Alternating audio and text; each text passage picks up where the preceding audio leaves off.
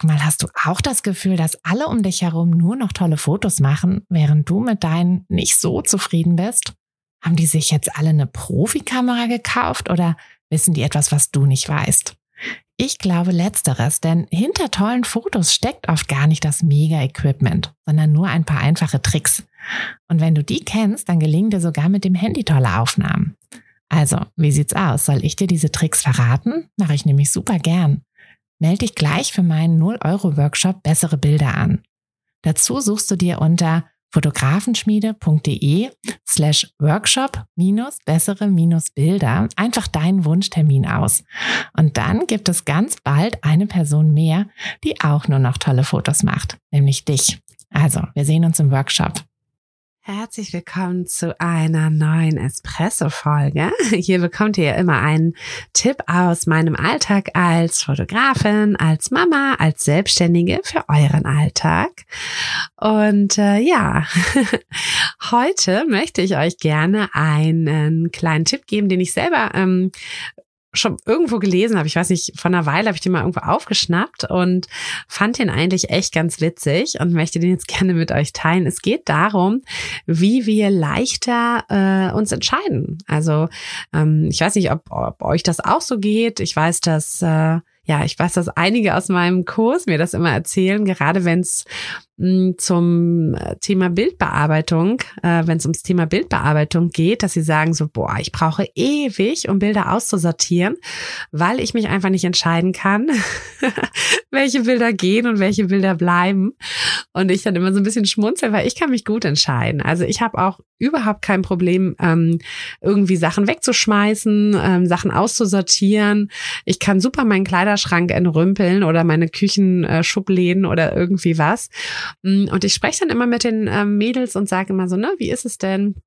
Hm, habt ihr denn grundsätzlich ein Problem damit, euch zu entscheiden? Und dann ist eigentlich immer die Antwort ja, äh, so dass tatsächlich ähm, und das finde ich immer das Schöne, wenn man in wenn man etwas für seine Fotografie, für sein Fotobusiness lernt, dass man es tatsächlich fürs ganze Leben lernt. Ne? Also so ein bisschen wie früher in der Schule, wo wir immer gesagt haben, ah, wir lernen nicht für die Klausur, wir lernen fürs Leben, bla bla bla.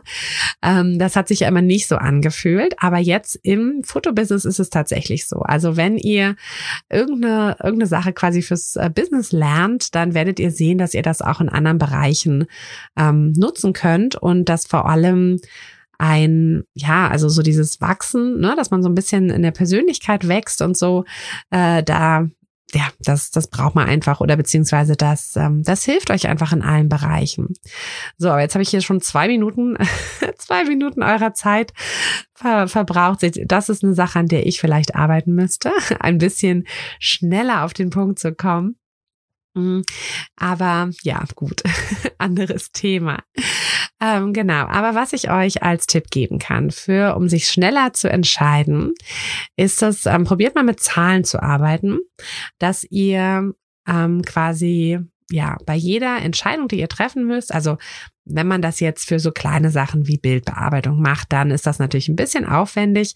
Aber wie gesagt, ähm, dieser Tipp ist ja nicht nur allein für die Bildbearbeitung, sondern einfach so generell. Also nehmt es für was auch immer, welche Entscheidung auch immer ihr treffen müsst. Hm, versucht einfach ganz intuitiv, ganz spontan eine Zahl zu vergeben. Eine Zahl zwischen eins und zehn. Ja, also soll ich es machen? Ja, nein. Und dann sagt ihr, hm, ich würde sagen, ich soll's machen acht oder ich soll's machen hm, eher so drei. Oder ich soll's machen eher so, weiß ich nicht, null. ähm, der Clou ist, dass ihr nicht die sieben benutzt. Hm, denn oft tendieren wir zur sieben, weil die sieben sich so ein bisschen, das ist zwar nicht die Mitte, aber die sieben fühlt sich immer so ein bisschen an wie, hm, die sieben ist noch keine zehn, ne? aber die sieben ist halt auch keine, keine drei oder vier oder fünf, sondern die sieben ist so, hm, so ein bisschen solide, ein bisschen mehr, aber halt noch nicht so richtig, richtig. Ne? Das heißt, wenn wir unsicher sind, tendieren wir zur sieben. Und die sieben hilft uns also überhaupt nicht.